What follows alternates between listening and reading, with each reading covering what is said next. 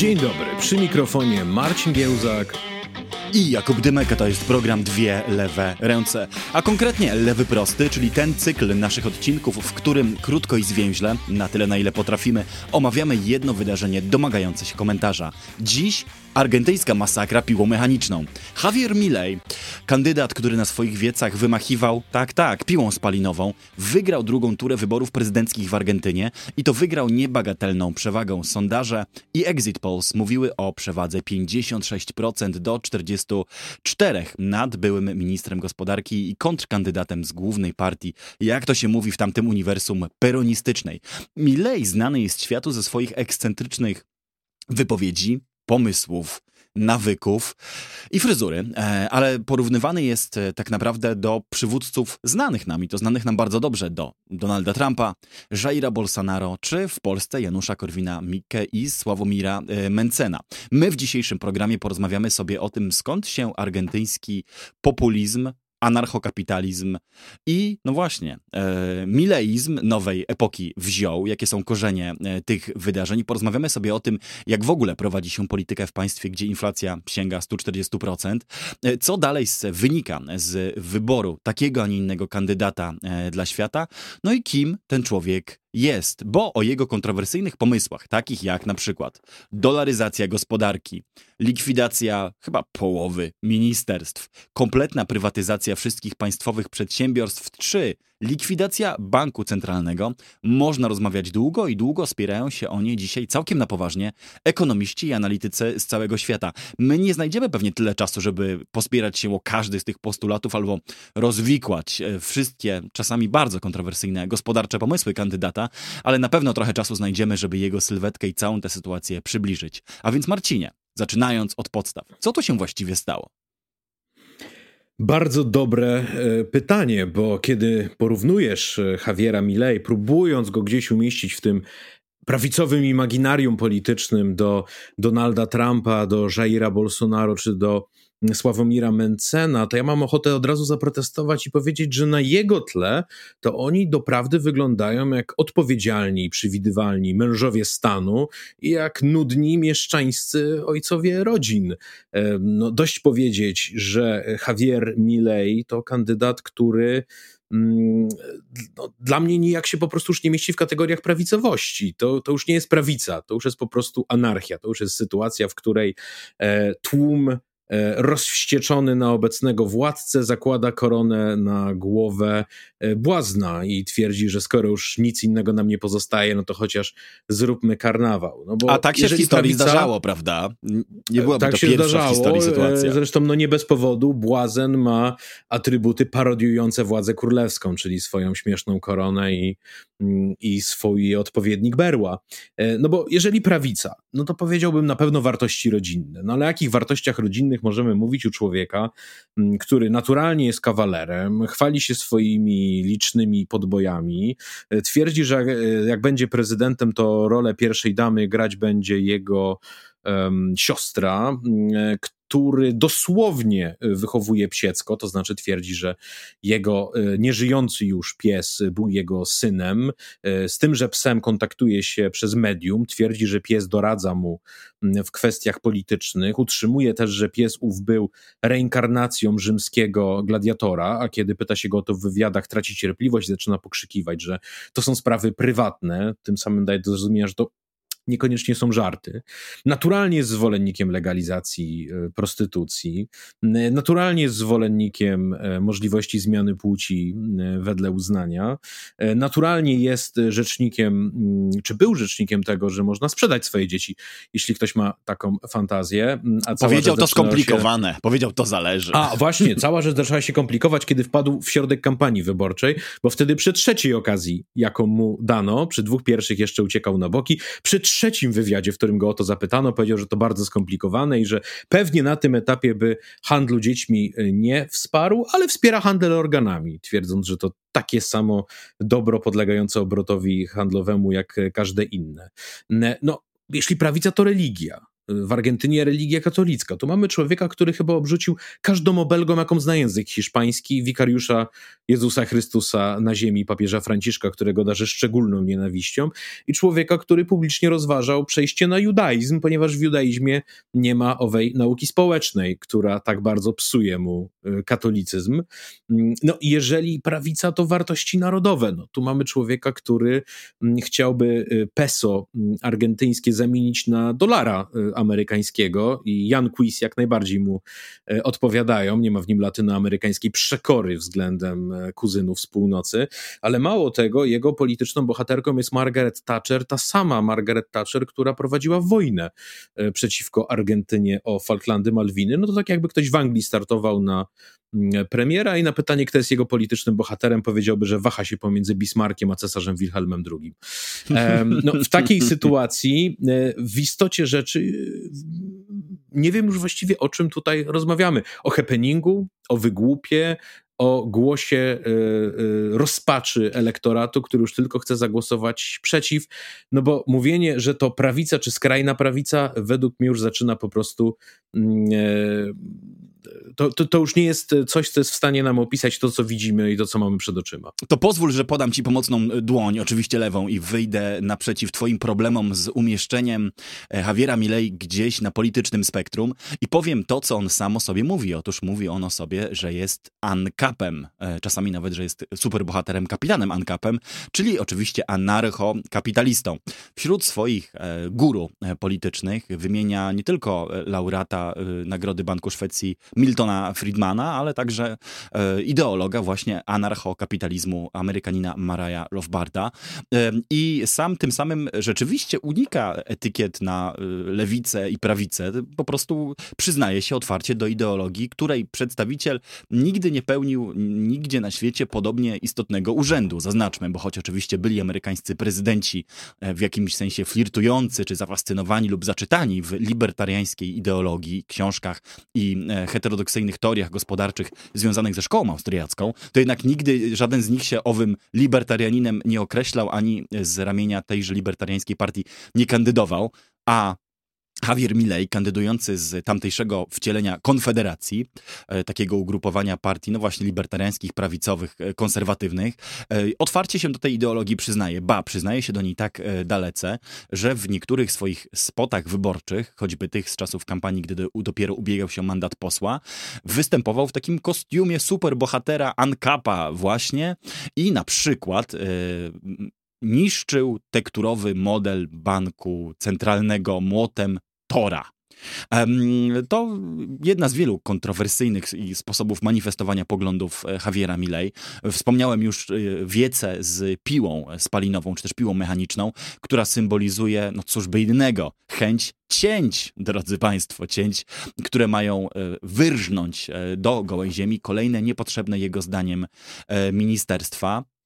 E, wreszcie e, ideologiczna autoidentyfikacja Mileja wyraża się w czymś, co akurat z Polski znamy doskonale, czyli w nazywaniu wszystkiego na lewo od siebie komunizmem, albo skrajną lewicą, albo jak to w pięknym swoim własnym idiolekcie nazywa argentyński prezydent gównolewactwem. Więc wszystko, co y, nie jest tożsame z jego anarchokapitalistyczną wizją świata, jest mhm. po prostu gówno lewicowe, e, twierdzi tak, Javier Żeby to tylko wypełnić e, treścią, od razu dam przypis do tego, co mówisz. Um, ugrupowanie, które się nazywa Propozycja Republikańska, no zdecydowanie na prawo od centrum, partia, która między innymi e, popiera gwałtowne obniżki podatków, partia, która jest za wolnym handlem, e, partia, która chce bardzo daleko idącej deregulacji gospodarki, partia, która jest silnie proamerykańska, silnie proizraelska, e, partia, która silnie bierze udział, czy brała udział w wojnach e, kulturowych po stronie e, konserwatywnej. E, jest w jego mm, logice partią lewacką, czy nawet gorzej niż lewacką, jak to, jak to mm, tak celnie zacytowałeś, no bo nie chce na przykład likwidacji banku centralnego, nie chce zniesienia rent i emerytur, no więc no, partią, no więc to już jest w jego mniemaniu lewica i to skrajna. E, tak, ale jednocześnie powiem teraz być może coś e, bardzo zaskakującego, e, bo w kraju, gdzie sytuacja gospodarcza wymyka się już tak naprawdę wszystkim logicznym kwalifikacjom, gdzie eksperci mają problem, żeby opisać sytuację w Argentynie jednym zwięzłym określeniem. Polityka tak dalece szalona może być, zdziwię cię bardzo, faktycznie odpowiedzią na panujący w kraju chaos. To znaczy, być może na sytuację nienormalną potrzeba nienormalnych recept. I to nie jest bynajmniej z mojej strony mm, głos uznania dla dużej części agendy e, Javiera Milei, bo oczywiście e, pomysł prywatyzacji wszystkiego, co państwowe, likwidacji no, większości rządowych agent i ministerstw, radykalnych cięć e, budżetowych i sprowadzenia deficytu do zero, to nie jest bliska mi agenda polityczna, ale w jednym wymiarze trzeba moim zdaniem wykonać ten wysiłek i zrozumieć desperacki głos Argentyńczyków. W jednym wymiarze potrzeba gwałtownych, niekonwencjonalnych, radykalnych, e, zdaniem niektórych wręcz obłąkanych ruchów jest uzasadniona tym, że i obłąkana, nienormalna i niekonwencjonalna jest sytuacja argentyńskiej waluty i to nie od wczoraj, a od 30 lat. Otóż Argentyna dla wszystkich, którzy prawie nic o tym kraju, poza tym, że jest tam tango, y, Buenos Aires i emerytowani naziści nie wiedzą, kojarzy się z czymś jeszcze, to znaczy hiperinflacją i e, ciągle wi widniejącym nad krajem, nad horyzontem widmem bankructwa. Otóż Argentyna w walce z ową hiperinflacją, z y, stałą strukturalną słabością swoich instytucji, w tym banku centralnego właśnie i e, słabą czy wręcz no, rekordowo słabą walutą, próbowała już prawie wszystkiego. I oto Javier Milei, który proponuje dolaryzację, czyli zastąpienie, zastąpienie krajowej waluty dolarem po prostu i wycofaniem peso z obiegu i w dalszym kroku zlikwidowanie banku centralnego, cóż, wydaje się być mniej szalony na tle całego pejzażu argentyńskiej polityki i historii, w której podobnych rzeczy już tak naprawdę próbowano. Argentyńskie peso e, związano tak zwanym PEGiem, czyli kursem 1 do 1 z dolarem, już 30 lat temu. E, gdy my nawet nie śniliśmy o tym, że będziemy e, prowadzili kiedyś o tym podcast, to Argentyńczycy już się z tym pomysłem raz w, w swoim życiu musieli zmierzyć.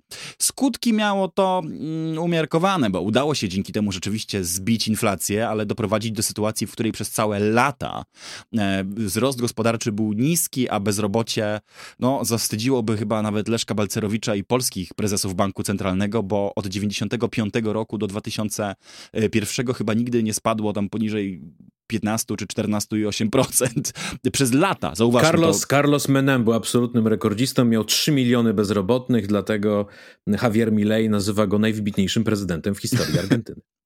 Tak, no i ten PEG do dolara już raz w argentyńskiej historii był testowany. No, udało dokonać się jednego, zarżnięto gospodarkę przy okazji. Po drugiej stronie doprowadziło to do tego, że na początku XXI wieku z tego PEGu do dolara trzeba było się wycofać. To znowu uruchomiło kolejne procesy inflacyjne których kulminacją jest to, co dzieje się dzisiaj, czyli ceny, które zmieniają się o 140% y, rok do roku, e, a gospodarka de facto zdolaryzowała się spontanicznie. Otóż ludzie po prostu korzystają we wszystkich ważnych transakcjach z dolarów, a peso no, spada powoli do statusu makulatury, którą można upchać sobie materac albo może, nie wiem, zapłacić za jakieś naprawdę najdrobniejsze zakupy, ale kto każdy, kto może sobie na to pozwolić, po prostu z PESO nie korzysta. I w tym momencie Javier Milei, który w jakimś bardzo perwersyjnym sensie jest ty wyłącznie tym, który chce usankcjonować tę chorą sytuację, która już i tak ma miejsce, to znaczy usankcjonować sytuację, w której walutą de facto jest dolar. Mm, walutą mhm. dla rozliczeń między firmami, między bankami, dla walutą, w której się obraca nieruchomościami i robi, tak jak mówię, każde poważne zakupy i tak jest dolar. No on tylko chce to usankcjonować. Natomiast cały, ja znowu nie twierdzę, że jest to pomysł ani bezpieczny, ani specjalnie dobry, ani mm, Mhm. imponujący jakby mnie, w sensie czy pochodzący z mojej opowieści y, o, o gospodarce, ale w tym szaleństwie może być metoda o tyle, że nic mądrzejszego już e, opozycja wobec Mileja nie jest w stanie zaproponować. E, partie starego establishmentu mm, proponują już kiedyś testowane metody, które zawiodły, a w całym tak naprawdę ekonomicznym establishmencie nie ma dziś, mówię też globalnie, tylko w samej Argentynie, ludzi, którzy mieliby jakiś rozsądny pomysł, jak zarządzać zarządzać inflacją, która przebija 100%, w kraju, gdzie stopy procentowe są jeszcze wyższe, no, pomysł znany i niektórym członkom naszej Rady Polityki Pieniężnej.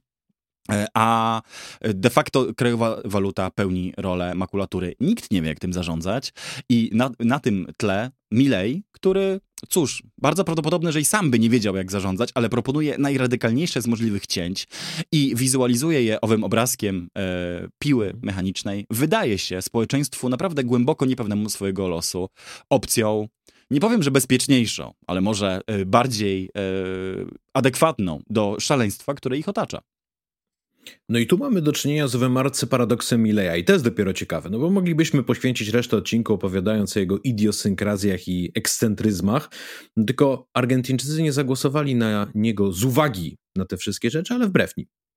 E, moim zdaniem. I teraz um, słusznie zauważasz, że jeżeli każdy Argentyńczyk trzyma dolary pod materacem i posługuje się dolarem amerykańskim na co dzień, no i słyszę od kogoś, że po prostu przejdziemy na dolara, czyli na tą walutę twardą, pewną, tą, którą kojarzy wam się e, z czymś, co może wam zapewnić minimum bytowe i za co można coś realnie kupić, no to przeciętny człowiek sobie mówi, facet gada do rzeczy, po prostu chce zalegalizować rzeczywistość. Analogicznie, jeżeli Argentyńczyk słyszy w każdej audycji ekonomicznej, że państwo, żeby zbić inflację, musi zredukować wydatki. Państwo po prostu za dużo wydaje. No i przychodzi człowiek i mówi: No to ja na 18 ministerstw zlikwiduję 10. No to ja zlikwiduję państwowe szkoły, szpitale. No to ja zlikwiduję renty, emerytury i wszystkie świadczenia socjalne. No nie ograniczy wydatków gwałtownie i szybko, bo ograniczy. No to może faktycznie wtedy i ograniczy inflację. Mm, dalej, jeżeli Argentyńczyk słyszy, że policja nie radzi sobie z cały czas rosnącą przestępczością, a jak przestępczość ma nie rosnąć, jeżeli poniżej progu ubóstwa oficjalnie żyje już ponad 40% populacji, a nieoficjalnie może być to nawet więcej, no to przychodzi Milei i mówi, no ten jeden raz zwiększę wydatki z budżetu państwa i to już y, ponad trzykrotnie i przeznaczę to na wojsko i wojsko rzucimy do walki z przestępcami, skoro policja sobie nie daje rady. No to człowiek zdesperowany mówi, może faktycznie to wojsko spisze się lepiej niż policja, która nie działa. I ta desperacja sięga tak głęboko, że Channel 4 News zrobiło taki mały y, dokument, chodząc po ulicach Buenos Aires, po najbiedniejszych dzielnicach stolicy i rozmawiało między innymi z człowiekiem, który został wpędzony w taką nędzę, że pracując na cały etat, nadal wyłącznie dlatego jest w stanie się wyżywić, że funkcjonują dotowane przez państwo garkuchnie i on stoi w potężnych, kilkuset osobowych kolejkach po to, żeby zjeść jedyny swój ciepły posiłek tego dnia, oraz dlatego, że państwo dotuje energię. E, bo gdyby tego nie było, no to na przykład nie miałby prądu i nie mógłby nawet marzyć o tym, że będzie miał takie atrakcje jak światło, internet czy e, telefon. I na pytanie, na kogo zagłosuje, oczywiście odpowiada on, że zagłosuje na Javiera Milei, ponieważ jest to jedyny kandydat, który jest w stanie zapewnić jakąkolwiek zmianę, przerwać to, y, to ten, ten e, chocholitaniec, w którym Argentyna tkwi. Oczywiście dziennikarz pyta go na to, no ale przecież straci pan wtedy e, wszystkie te świadczenia, które zapewniają panu minimum egzystencji, będzie jeszcze gorzej. On po prostu kiwa głową, i mówi zrezygnowany: Ja nie wierzę w to, że może być gorzej. Gorzej już nie będzie. To już jest dno. No i w takiej sytuacji mamy do czynienia z człowiekiem, który po prostu kapitalizuje ten nieprawdopodobny gniew, przedstawiając bardzo proste recepty bardzo złożonych problemów. I zanim ci oddam głos, powiem, gdzie tu jest problem. Weźmy dowolny konkret. No, Javier Milei powie, trzeba uwolnić ceny energii. E, jest przecież absurdem, żeby to państwo poprzez administracyjne decyzje kontrolowało cenę energii, czy żeby robiło to mm, ich e, dotowaniem. No dobrze, no tylko jeżeli uwolnisz cenę energii, to co się stanie natychmiast? Wzrośnie inflacja. Czyli wracamy do punktu wyjścia. Po drugie, jeżeli uwolnisz cenę energii, to cały szereg biznesów, które jeszcze tam jakoś zipią, tu jakiegoś sklepiku, tam jakiejś restauracji, padną i zbankrutują, dlatego, bo nie będą w stanie utrzymać e, się przy tych powiększonych kosztach. Teraz co z tymi ludźmi? Pójdą na zasiłek? No ma nie być zasiłków. No to pójdą na ulicę. I będzie narastała sytuacja rewolucyjna. Sytuacja rewolucyjna tym bardziej prawdopodobna, że cały szereg ludzi, jak ten, z którym wywiad robił Channel 4 News, e, również straci e, prąd u siebie w mieszkaniu. No i wtedy ci ludzie też zapewne wyjdą na ulicę i się zbuntują. Co prowadzi nas do no, wniosku, że chyba jednak Milej tego nie będzie mógł zrobić. No ale z drugiej strony subsydiowanie energii, subsydiowanie samego tego prądu e, u, w mieszkaniach i w firmach już w Argentynie wynosi 2% PKB. I tak źle, i tak niedobrze. Krótko mówiąc, kraj, który był fatalnie zarządzany przez dekady i dekady, Kraj, którego gospodarkę rujnowały kolejno hunty wojskowe, dyktatorzy i demagodzy z prawa i z lewa, nie może być naprawiony w rok, dwa czy trzy lata. Zatem siłą rzeczy błyskawicznie przyjdzie rozczarowanie rządami Mileja. Rozczarowanie tym pewniejsze, że nie ma on za sobą silnej partii politycznej, więc nie będzie komu przegłosowywać co trzeba w parlamencie. Nie ma on za sobą ani jednego gubernatora stanowego w kraju federalnym. Nie ma on za sobą e, własnych mediów. Ma media, które go zapraszały, no bo ten śmieszek był, był popularny, natomiast teraz będzie politykiem i człowiekiem władzy, więc myślę, że już będzie mu dużo trudniej w tej roli występować. No i nie ma za sobą ani żadnego konkretnego regionu kraju, ani żadnej konkretnej grupy społecznej, która stanowiłaby jego twardy, żelazny elektorat. Innymi słowy, może stanąć na tym, że niewiele z tej mileistycznej rewolucji wyjdzie i chyba sam kandydat ku temu zmierza, bo zapytany, czy on zlikwiduje te renty, emerytury i wszystkie świadczenia, powiedział, no ci, którzy je biorą, przecież nie odpowiadają za sytuację, która zaistniała, więc zlikwidujemy je, ale może za 15 lat. Jak każdy polityczny demagog, Javier Milley przedstawia oczywiście proste rozwiązania na skomplikowane problemy. E, oglądałem wywiad e, Bloomberga z kandydatem i tam było dokładnie analogicznie. Otóż m, mm, dopóki tłumaczył on swoje własne pomysły, to szło mu bardzo dobrze, ale gdy był dociskany przez dziennikarza pytaniami o konkrety, to znaczy, ale w jakim czasie tak naprawdę ten bank centralny ma zostać zlikwidowany, albo jaki konkretny model tej dedolaryzacji ma zostać wdrożony, albo skąd pozyskacie pieniądze, żeby na owego dolara przejść, bo dzisiaj saldo rezerw Banku Centralnego Argentyny, bo jeszcze pamiętajmy, wciąż ów Bank Centralny Argentyny istnieje i coś tam jednak robi, e, jest ujemne, to znaczy brakuje tych, e, tych rezerw, żeby wymienić peso na dolary i to brakuje ich na niebagatelną kwotę, tam chyba 50 miliardów dolarów e, jest, jest w tym momencie, a jeżeli coś się zmieni albo ujawnione zostaną e, bardziej dokładne wyliczenia, to może okazać się, że nawet jest i gorzej. I ilekroć pytany jest Milej o jedną z tych rzeczy, które każą bardziej wgryźć się w szczegóły, to oczywiście ucieka w ogólnik. Ogólnik którym on jest w stanie też sprawnie się posługiwać, bo on te scenariusze oczywiście przeanalizował. Na przykład jest rzeczywiście kilka krajów na świecie, które zdolaryzowały swoją gospodarkę. Są kraje mniejsze niż Argentyna. E, to jest na przykład e, Panama czy Salwador, ale one to zrobiły, no więc e, zapytany o to Milej może zawsze żonglować i mówić, no wiecie, no jest rozwiązanie panamskie i jest rozwiązanie salwadorskie, no i lud zdecyduje. No odpowiedź lud zdecyduje też jest bardzo dobrym wybiegiem, bo, bo można tak dziennikarzowi na każde pytanie o każdą trudność odpowiadać, gdy dziennikarz pyta go, no a co zrobi pan w sytuacji, w której nie ma pan koniecznych głosów e, z, za swoimi reformami?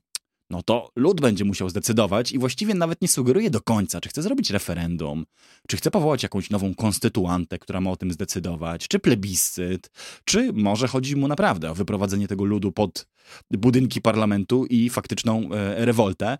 Tym niemniej w te, w te ogólniki jest w stanie uciekać i nimi się dość długo bronić, ale są też tacy dziennikarze i dziennikarki, to jest na przykład Anna Lankis z Ekonomista, którzy po spędzeniu y, trochę więcej czasu z Milejem, y, robiąc o nim jakieś materiały czy wywiady, też dochodzą do wniosku, że y, on w ogóle jest człowiekiem, który głęboko żyje w świecie anarchoistycznym anarchokapitalistycznej ideologii i z wielką przyjemnością o niej rozprawia, ale jego wiedza o innych dziedzinach świata jest w gruncie rzeczy dość powierzchowna. No, o, o tym, jak naprawdę funkcjonuje handel międzynarodowy, o tym, jak w ogóle wygląda polityka międzynarodowa, o tym, jak funkcjonują instytucje państwa, które on chce burzyć albo przejmować, to podobno, no tak mówią dziennikarze zagranicznej prasy, którzy spędzili z nim trochę więcej czasu, wie w gruncie rzeczy niespecjalnie dużo.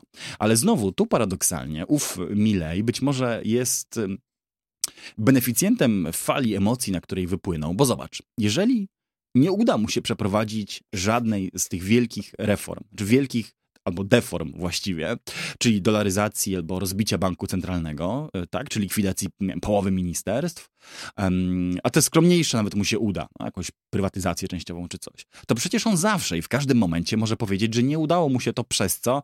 Przez zakorzeniony peronistyczny establishment, który za pomocą zużytych polityków i ich marionetkowych lewackich partii blokuje prawdziwą energię narodu, którą on chciał uruchomić i blokuje wolność. No i tak może sobie zawsze wytłumaczyć każdą kolejną porażkę i ufundować doskonałą platformę, na której wystartuje w kolejnych wyborach. Dokładnie tak, a dodałbym jeszcze jedną rzecz. Wspomnieliśmy o tym, dlaczego na przykład porównanie do e, Trumpa, Bolsonaro o, właśnie, Mencena jest chybotliwe, ale w jednej kwestii on e, Donalda Trumpa bardzo przypomina. Otóż Donald Trump wiedział, że będzie potrzebował wiceprezydenta, który będzie stanowił lepszą, gorszą rękojmię dla tradycyjnego wyborcy prawicowego, konserwatywnego mm, i który będzie w jakiejś mierze uzupełniał jego braki na tym froncie. I Javier Milei y, analogicznie mm, y, dobrał sobie Wiktorię Villa Ruel, która znana jest z dwóch rzeczy. Mm, otóż po pierwsze znana jest z tego, że może i on jest leseferystą, ale ona już jest lefebrystką, to znaczy zwolenniczką tradycji mm, katolickiej, która uważa, że wszyscy papieże po II Soborze Watykańskim zostali wybrani w sposób nielegalny, że na przykład Jan Paweł II był antypapieżem. E, oraz jest ona obrończynią, piewczynią mm, dyktatury wojskowej, która rządziła Argentyną w latach 76-83.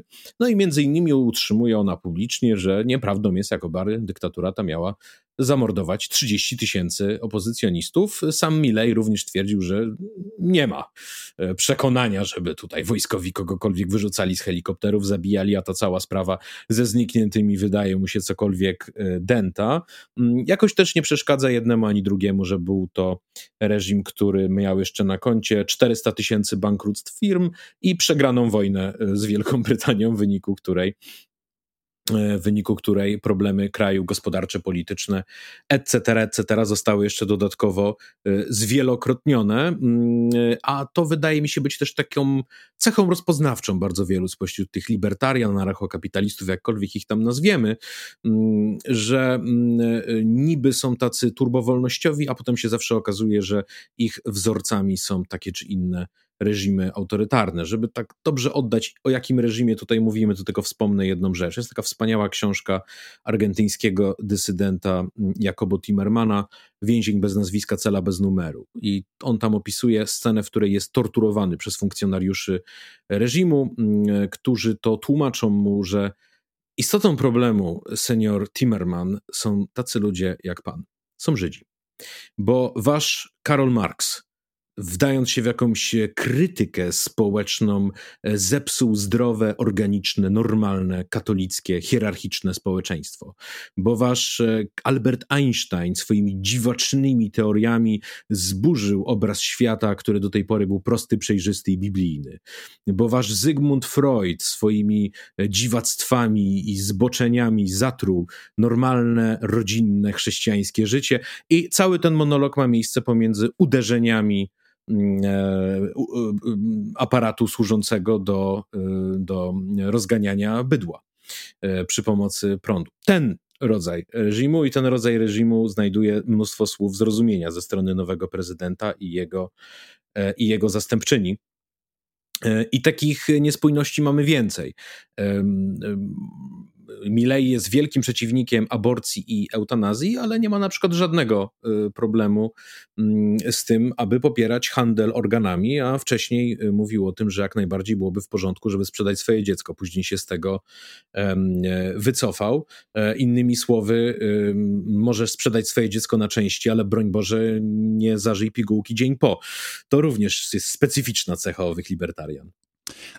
Ja już nie będę opowiadał o tym, kto owych mistrzów tortur szkolił i za czyje pieniądze. Zostawię to tym, którzy nie wiedzą, do samodzielnego wyszukania w domu ku wielkiej e, radości i z owego odkrycia, ale powiem coś innego, bo przypomniałeś mi o wątku, który trzeba e, koniecznie w tym programie poruszyć, znaczy wątku analogii i w, e, analogii poprawnych i tych błędnych, bo ilekroć mówi się o Milleju, że on jest właśnie kolejnym Trumpem bądź kolejnym Bolsonaro, to e, mało kto mówi, że jest kolejnym Mencenem, bo pewnie nikt w Argentynie nie wie, wie, kim jest Mencen, choć może się mylę i członkowie partii e, Mileja doskonale wiedzą, kim jest Mencen i tu należą mi się przeprosiny dla, dla doradcy podatkowego z Torunia, ale... Sławomiro Mencen to brzmi jak nazwisko argentyńskiego polityka. E, nie pociągnę tego żartu dalej, nie powiem, że z korzeniami w Argentynie. Um, to czyni się jednak pewien despekt wobec wszystkich tych, tych pozostałych polityków, ale też w jakimś sensie zamydla się rzeczywistość, ponieważ Amerykanów jest zawsze łatwo straszyć kolejnym Trumpem. Tylko tym kolejnym Trumpem ani nie był Rodrigo Duterte, ani nie był Władimir Putin czy Jarosław Kaczyński, nie był nim też sam Jair Bolsonaro i nie był nim, nie wiem, pre, premier prezydent Recep Tayyip Erdoğan. Nikt z nich nie był tak naprawdę krajową inkarnacją e, Trumpa. Gdyby ktoś był bardzo złośliwy, to by szukał kolejnych inkarnacji Trumpa wśród celebrytów i aktorów i być może na siłę rozciągał te analogie, nie wiem, na Załyńskiego albo Hołownię, ale prawda jest taka, że żaden z tych przywódców szerokiej e, prawicy, czy sobie my ją nazwiemy populistyczną, czy neoautorytarną, czy ludową, czy alt-prawicą jest zupełnie bez znaczenia, ale żaden z nich tak naprawdę nie był klonem Trumpa. To był straszak wymyślony na Amerykanów, podczas gdy szczególnie w kontekście Ameryki Południowej, tak naprawdę każdy z nich był inkarnacją reakcyjnych sił swojego lokalnego kontekstu. No, Bolsonaro był piewcą dyktatury wojskowej brazylijskiej, sam wojskowym i takim wcieleniem trochę instytucjonalnej y, homofobii i mizoginii obecnej i, i, rasizmu też obecnych w części brazylijskiego społeczeństwa, czy brazylijskich elit i ich też był reprezentantem, tak? No, a, a nie był e, wesołym, popowym celebrytą, który z, budował całą swoją karierę na takiej trochę niepoważnej pozie jak Trump. Tu nie było analogii, nie? No, Bolsonaro był twardym mhm. wojskowym facetem, który też naprawdę twarde wojskowe rozwiązania obiecywał e, wdrożyć i naprawdę chciał je realizować. A Trump wyreklamował się z wojska za pieniądze swojego taty. E, tak, a, a ilekroć straszył, e, a ilekroć straszył e, przemocą, to zazwyczaj jednak wyłącznie nią straszył. I nigdy wobec migrantów był be, bezduszny, ale, ale na Amerykanów nigdy żadnych bojówek czarnoseciennych nie nasyłał. Mm, no więc te porównania się rozwalają. Tak samo jest z porównaniami trochę z, z polskimi naszymi libertarianami, bo oni mm, przy wszystkim przy całej jakby śmieszności i grozie niektórych ich pomysłów jednak nie są aż tak niebezpieczni z kolei jak sam e, Milley, jednak aż, e, aż tak E, nigdy nie mieli szansy, podobnie jak Milej, e, urosnąć, bo i inna była historia, prawda, polskiej transformacji i e, droga polskiej gospodarki w ostatnich 30 latach.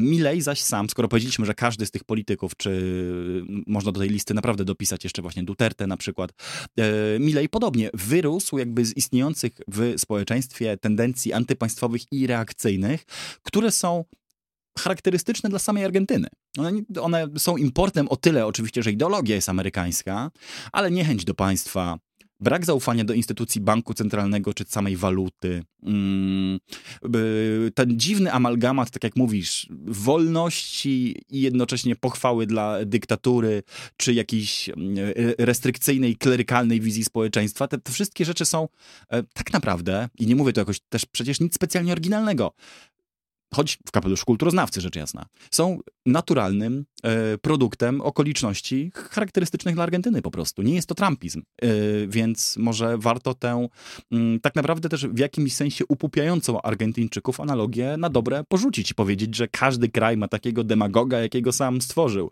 I Trump był produktem wybitnie e, amerykańskiej kultury kaznodziejstwa, celebryctwa, i e, biznesu, ale był on autentycznie amerykański, tak jak autentycznie brazylijski był Bolsonaro i autentycznie argentyński e, jest Milley. To prawda. Powiedziałeś też kilkukrotnie, przywołałeś bardzo ważne słowo reakcyjny.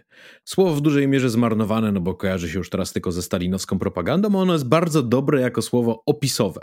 Otóż Milley jest kandydatem par excellence re reakcyjnym w tym rozumieniu, że on nie jest konserwatystą, który chce coś zachowywać. On jest reakcjonistą, który twierdzi, że świat był doskonały w XIX wieku, tylko potem przyszli lewacy i go zepsuli.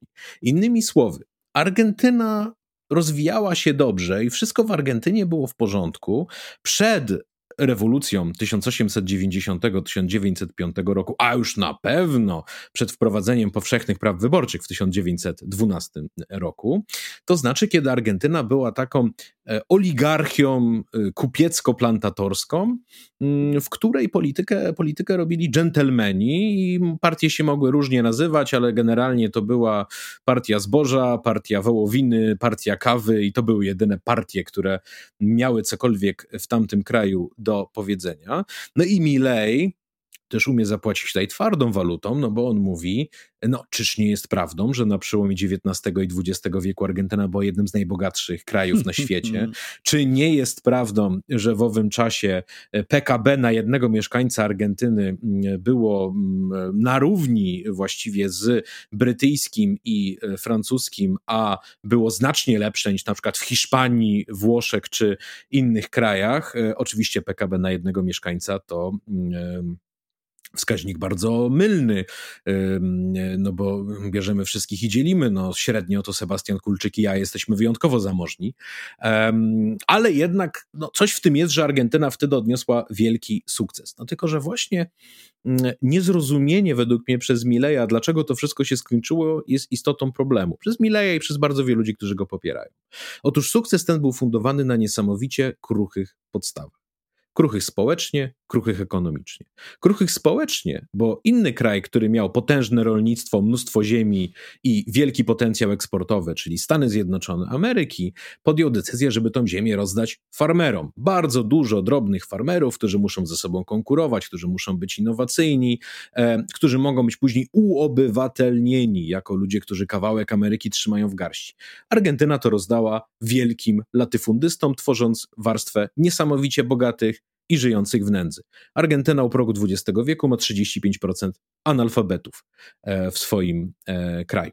E, I niemożliwy był także ten rozwój do podtrzymania ekonomicznie, bo o ile można było być w 1900 i w 1905 potęgą gospodarczą zbudowaną na eksporcie zboża, wołowiny, oleju roślinnego i tak dalej, no to już nie w 1955, już trzeba było mieć trochę przemysłu. Argentyna tego nie miała, dlatego bo realizowała model rozwojowy, w którym wszystko wisiało na obcym kapitale i na eksporcie.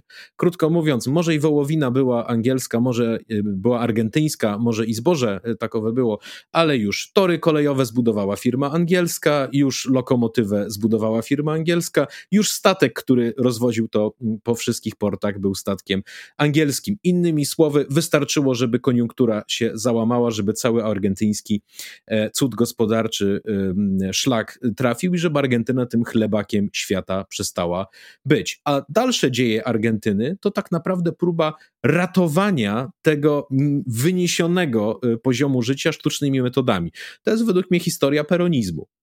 E, peronizm to jest keynesizm dla idiotów. Tak? Peronizm po prostu polega na tym, że mm, e, pożyczymy, wydrukujemy i będziemy podtrzymywali w ten sposób e, konsumpcję.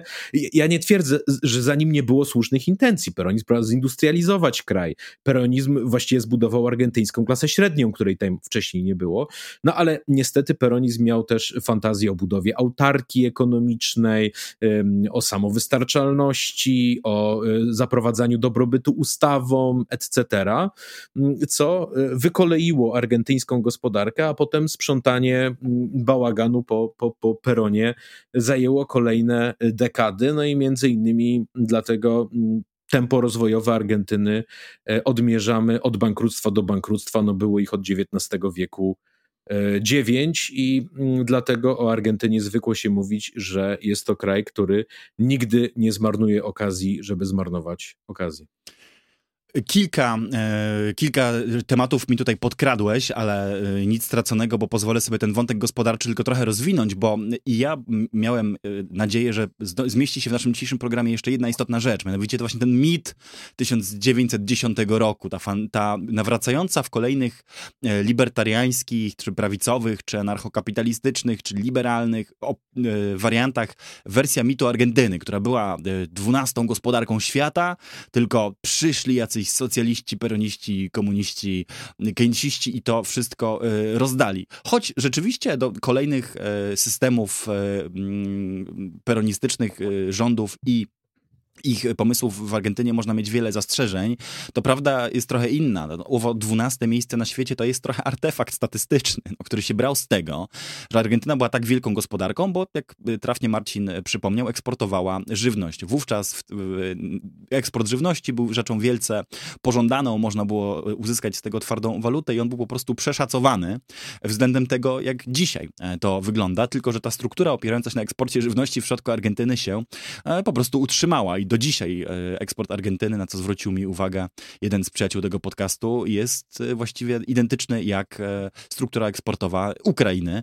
I z podobnych powodów te, te dwa kraje zresztą nie osiągnęły gospodarczego sukcesu. Mimo, że są żyzne, mają dostęp do morza, mają dostęp do rynków, mają też duże ambicje i tak dalej, i tak dalej. No otóż właśnie, właśnie dlatego, że nie wykształciły się tam w porę instytucje, i y, mechanizmy y, demokracji nie wykształciły się także dlatego, że obydwa te kraje no, miały historię zewnętrznej przemocy, czyli zewnętrznej ingerencji w, w ich politykę, no ale też, nie, y, też nigdy nie doszło do powszechnego uwłaszczenia rolników. Dalej ziemia była w rękach wielkich, czy to holdingów, czy to latyfundystów, czy to ponadnarodowych korporacji. No i wreszcie pewna, e, pewna po prostu e, klanowość w polityce, ale i fasadowość tej polityki, czyli polityka, w której partie to są tylko pewne witryny jakichś różnych oligarchicznych interesów, również w budowaniu tych instytucji nie, nie pomogła. No i tak jak się, e, tak jak podobna struktura eksportu była naprawdę czymś świetnym w roku 1913, to już ta sama struktura eksportu w roku 2023 po prostu nie wystarcza. Ale jest to, co zabawne, artefakt statystyczny z jeszcze innego powodu. Po prostu w roku 1900 1900 państw na świecie było mniej. A takie dzisiejsze potęgi, jak e, Chiny czy Korea Południowa, e, były głęboko, głęboko gdzieś daleko na e, tej liście. Co więcej i co ciekawe, daleko za Argentyną na tej liście były też państwa, które już wtedy miały jakieś fundamenty rozwoju i wychodziły ze swojej rolniczej fazy, na przykład Irlandia. Tak? No, każdy, kto kto wiedział, jak zindustrializowana była Wielka Brytania, no mógł zgadywać, że Irlandia w końcu też prędzej czy później dołączy do klubu bogatych gospodarek, choć miała za sobą fatalne XIX stulecie, naznaczone plagami, głodem, e, wo, wojnami. W XX też tak wchodziła powoli. Tak, no tak, tak, ale, ale, mimo, ale mimo wszystko gdzieś tam były elity, uniwersytety, e, klasa średnia i, i ambicje, które to, które to napędzały. No, a w Argentynie z tego wszystkiego zostało i no, no właśnie, zboże, wołowina i, i olej. I to jest chociażby jedna rzecz, o której trzeba pamiętać. No, Argentyna musiała w tym magicznym rankingu spaść, nawet nie z tytułu własnych błędów, ale z tytułu wzrostu Azji na przykład, tak? która po prostu się nie liczyła. W wyniku procesu dekolonizacji, w wyniku uzyskiwania niepodległości przez inne państwa. E, I stąd być może jest to ciekawe dla historyków, statystyków, dla badaczy rozwoju. A pamiętajmy, że dla badaczy rozwoju Argentyna jest w ogóle ulubionym tematem. To Argentyna była inspiracją i ilustracją słynnej hipotezy Zingera Prebisza. Do dzisiaj Argentyna jest najulubieńszym krajem wszystkich, którzy się ekonomią rozwojową lub brakiem rozwoju e, zajmują. A pytanie, dlaczego Argentynie się nie udało? Pewnie do dzisiaj e, na wszystkich uniwersyteckich seminariach tego przedmiotu jest ze studentami i doktorantami roztrząsane na całym świecie, bo jest to case e, fascynujący. No, więc nie dziwi, że, że, to, że, to, że to budzi dalej zainteresowanie, ale też tworzy podwaliny pod ten mit, o którym powiedzieliśmy. Mit złotego wieku, do którego Javier Milei będzie wracał. Javier Milei będzie opowiadał, że w Argentynie już się wszystko udało w tym okresie po uzyskaniu niepodległości i powołaniu do życia pierwszej konstytucji w połowie XIX wieku.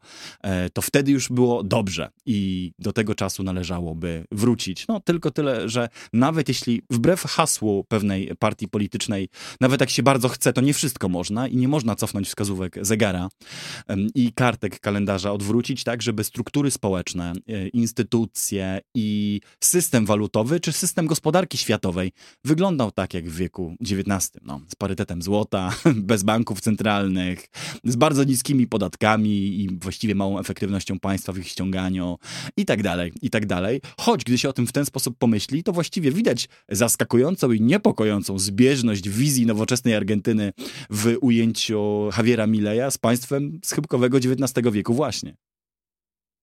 To prawda i świetnie o tym też zresztą pisał Thomas Piketty, opowiadając o tym, jak to się stało, że Europa skolonizowała mm, stare cywilizacje, które przecież niekoniecznie musiały paść jej ofiarą typu Chiny czy Indii i między innymi wykazywał, jak to niezdolność zbierania podatków sprawiła, że państwo nie mogło wystawić silnej armii, mm, nie mogło inwestować w kwestie rozwojowe i, i, i wytwarzać e, coraz bardziej złożonych e, produktów, a nawet nie mogło na dobrą sprawę zapanować nad istotną częścią swojego terytorium nie, nie, nie było go stać na to, żeby utrzymywać e, policję, sądy i tak dalej, więc coraz więcej wpadało w ręce miejscowych wataszków, a już usunąć wataszkę nowoczesnej europejskiej armii i zająć jego miejsce było dość łatwo, a lokalna ludność stwierdzała, że ostatecznie ci Europejczycy, jako gwarantorzy tego, że umowy będą przestrzegane, jako gwarantorzy tego, że bandyci będą e, pogonieni, wydawali być się bardziej wiarygodni aniżeli władza, która nigdy nic nie może. E, to też tak pod e, rozwagę. Jest jedna rzecz, którą swego czasu napisał e, Jacek Żakowski. Nie sądziłeś, że zamknę ten podcast cytatem z tego klasyka.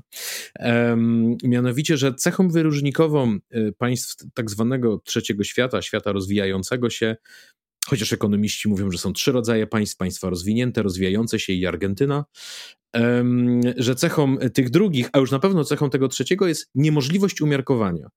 To znaczy, w żaden sposób nie da się w tych e, państwach wyhodować elit politycznych, które byłyby umiarkowane. One zawsze są od ściany do ściany. W związku z powyższym, e, przykład Argentyny. No, albo mamy mm, rządy takie jak Argentyna z ukochanej epoki Javiera Milei, e, gdzie no, właściwie państwo nie istnieje, wszystko jest zdane na łaskę i niełaskę wąskiej oligarchii latyfundystycznej, albo przychodzą do władzy peroniści i mówią, nie, to teraz państwo będzie wszystkim i wszystko będzie państwowe i będziemy nacjonalizować i będziemy robić protekcjonizm, albo w ogóle działalność związków zawodowych jest zakazana, albo związki zawodowe właściwie trzymają całą gospodarkę za gardło i mówią, że my tu jednym strajkiem możemy wszystko e, zamknąć.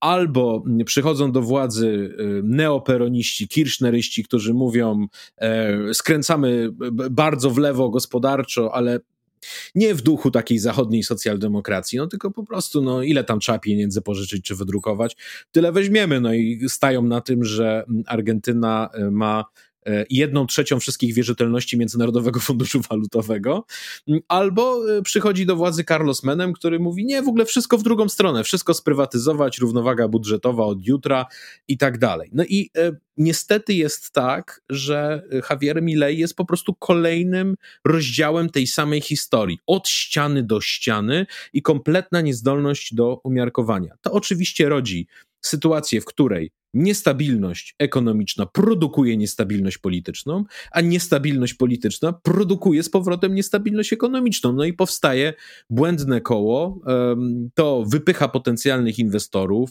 e, to uniemożliwia jakimkolwiek biznesom zapuszczenie korzeni, to rujnuje szanse życiowe milionów e, pracowników, którzy są e, sfrustrowani, wyrzuceni poza nawias. No przypomnijmy jeszcze raz, ponad 40% Argentyńczyków żyje dzisiaj poniżej progu ubóstwa i to uniemożliwia umożliwia sanację zarówno polityczną, jak i ekonomiczną. No I należy jedynie się smucić, że po raz kolejny prezydentem Argentyny zostanie człowiek, który to szaleństwo przedłuży zamiast je przeciąć i który nie jest tam po to, żeby złamać koło, jest tam po to, żeby jeszcze raz zakręcić kołem, bo po prostu po nim przyjdzie neoperonista, który będzie realizował stare recepty. Może w tym całym żalu i bólu i smutku y, mamy tą jedną satysfakcję, to jedno pocieszenie, które jakiś taki y, złośliwy uśmiech może przywołać na nasze usta. Nigdy żadnym państwem nie rządził anarchokapitalista, no więc zawsze mogli twierdzić, że gdyby tylko rządzili, to zobaczylibyśmy, jak będzie rewelacyjnie. No to teraz zobaczymy. Zobaczymy, czytałem wiele dzisiaj takich opinii w polskim internecie, które wskazywały, które szły w takim duchu. No, ja tam Milejowi nie kibicuję, wręcz ba, nim gardzę i właściwie to nie wierzę w nic, co on mówi, ale tak z czystej ciekawości, to oczywiście chciałbym zobaczyć, jak ten eksperyment przeprowadza, jak to wszystko się wywala na twarz. Y, to nie jest opinia, pod którą ja się podpisuję, bo z jednej strony mam pełną świadomość tego, że ten eksperyment y, nie będzie prowadzony w warunkach laboratoryjnych, tylko na y, kilkudziesięciomilionowym narodzie i państwie, które zasługuje na, na, na, coś lepszego niż, niż tylko bycie ofiarą kolejnych, najróżniejszych, też dodajmy, nie tylko przecież prawicowych, ale najróżniejszych eksperymentów i nie tylko krajowych, bo i międzynarodowych eksperymentów, to po pierwsze, e, a po drugie nie kupuję tej swady, bo może okazać się jeszcze, że e, po pierwsze część z tych szalonych recept się, nie powiem, że uda, ale na, na krótki termin, w krótkoterminowej perspektywie mm, uda się implementować, i one e, osiągną jakąś tam część założonego e, celu. Mm, już dzisiaj obligacje e, argentyn, argentyńskie podrożały. No, to skromnie, bo skromnie, ale okazało się, że załamania to nie było.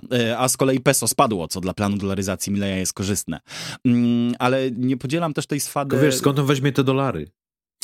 E, nie mamy czasu, żeby o tym opowiedzieć. nie mamy czasu to opowiedzieć, ale paradoksalnie im bardziej peso spadnie, tym e, więcej będzie można, tym taniej będzie można wymienić na dolary, więc będzie potrzeba mniej ich, żeby to zrobić. Więc e, w bardzo takim przewrotnym, koszmarnym sensie to się może wydarzyć, choć oczywiście jest drugi scenariusz, bo przez część komentatorów gospodarczych przestrzega, że oczywiście może wydarzyć się najgorsze z dwojga światów, to znaczy kurs peso pod Mileja będzie spadał, a obietnicy dolaryzacji nie uda się wdrożyć i Argentyńczycy zostaną z najgorszym z możliwych wariantów. To też jest przecież wcale niewykluczone, tak? że ta dolaryzacja wcale nie dojdzie do skutku, natomiast to, co dojdzie do skutku, to upadek peso. Dziś e, ten kurs e, oficjalny to jest 350 do dolara, oficjalny kurs, jak mówi sama nazwa, nie jest obowiązującym, bo ten obowiązujący realny to jest bliższy tysiąca czy przekracza tysiąc e, peso za, e, za dolara, a gdy się okaże, że tak będzie na przykład za pół roku, tak wiesz, 3,5 tysiąca, e, a wciąż się dolaryzacja nie uda, to dopiero będziemy obserwowali gorszące sceny i ten problem się też, moim zdaniem ten problem się być może zinternacjonalizuje po prostu. To znaczy jakaś interwencja, czy to Międzynarodowego Funduszu Walutowego, czy innej wielkiej instytucji, albo samych Stanów Zjednoczonych może okazać się konieczna, jeżeli te plany Mileja spalą na panewce, a za to natomiast wszystkie negatywne reperkusje niedoprowadzonych do końca reform i tego szalonego ryzyka walutowego się zamanifestują. Nie? ale też, e, ale też, też nie podzielam tej swady właśnie z tego, z tego powodu, że mam świadomość, mam e, świadomość tych ryzyk i nie, nie, życzę nikomu, żeby był e, ofiarą podobnych eksperymentów, ale mam też wreszcie takie trzecie przeświadczenie jakoś wynikające z mojego realizmu, że po prostu ostatecznie jak wiele rewolucyjnych projektów i ten utknie w pół drogi, E, I być, mhm. może, I być może po prostu uda się e, zrealizować jakiś tam wariant scenariusza narzucanego przez Międzynarodowy Fundusz Walutowy.